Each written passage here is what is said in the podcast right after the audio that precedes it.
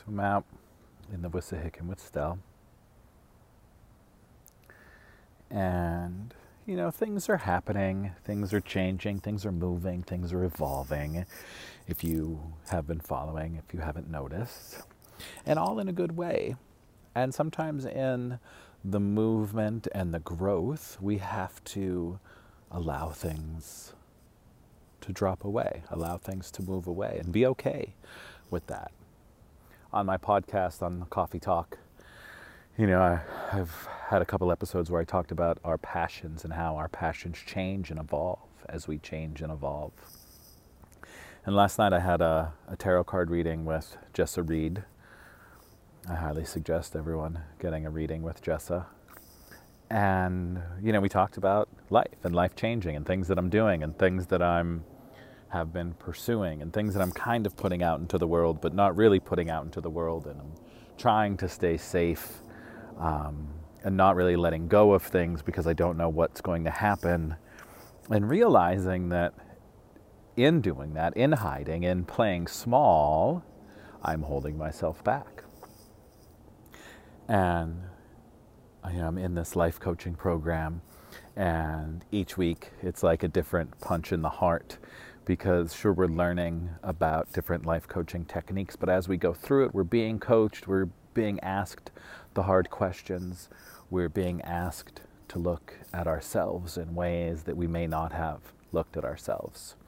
And when I started this process, I really just had this idea that I would stay with what is comfortable for me, what is normal for me, to coach people on transformation, on creating the life that they want, letting go of their fears and stepping into their passion. Because I did that in the past, and now I'm doing it again. And after my reading last night, it really was made clear that sure, that's part of what I'm supposed to do, but I'm also supposed to, you know, work with the dudes to help us all connect with our feelings so we can feel all of the feels, so we can love more. And the serendipities and synchronicities that happen, that have been happening in my life. I literally turned on the Angry Therapist podcast this morning, and he's talking about loving harder and can we love harder. And it's as if he heard the reading that I had last night and then made that podcast today just for me, asking me those questions. So if you haven't heard it, go listen. But really, that's what I want to do. I want to help us dudes connect with our heart, connect to the feels. Can we feel all the feels? Can we be more kind? Can we be more loving? Can we be more open to express ourselves instead of shutting down, instead of closing off, instead of running away? And I know I've done it a lot. I did it when I was married. I did it in relationships. I've learned from relationships. I've learned from heartache. And I've learned that running doesn't do anything but helps you to keep running. We have to actually sit and feel the feels, the good feels, the bad feels. We have to open up our heart. Because if we're not opening up our heart, are we really living? Are we really experiencing everything that is in this beautiful world that we live in? So on my little morning walk with Stelle as she is overlooking the mountain, can you be more kind? Can you be more caring? Can you be more loving? Can you allow yourself to actually feel all the feels? As we roll into Thanksgiving in a couple days, when you see your family, can you actually say to your family, I love you? Can you give your dad a hug? Can you give your brother a hug? You know, we all seem to be able to give our moms a hug and our sisters a hug, but the men kind of do their own thing and they watch the football games and they act like manly men.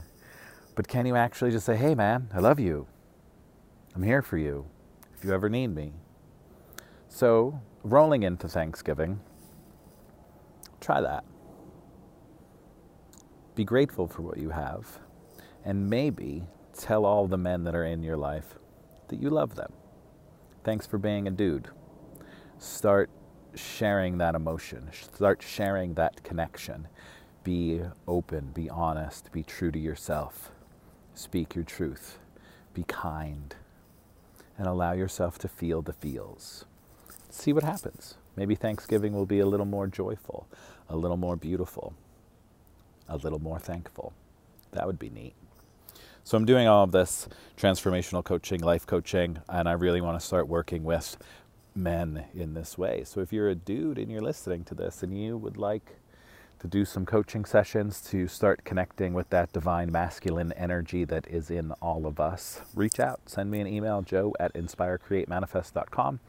I would love to connect and talk. We'll set up a free 30-minute discovery session to see if we would work well together and to see if I can help push you into that direction of actually opening up your heart so you can feel the feels, so you can love harder, so you can love more and experience everything that this beautiful world has to offer.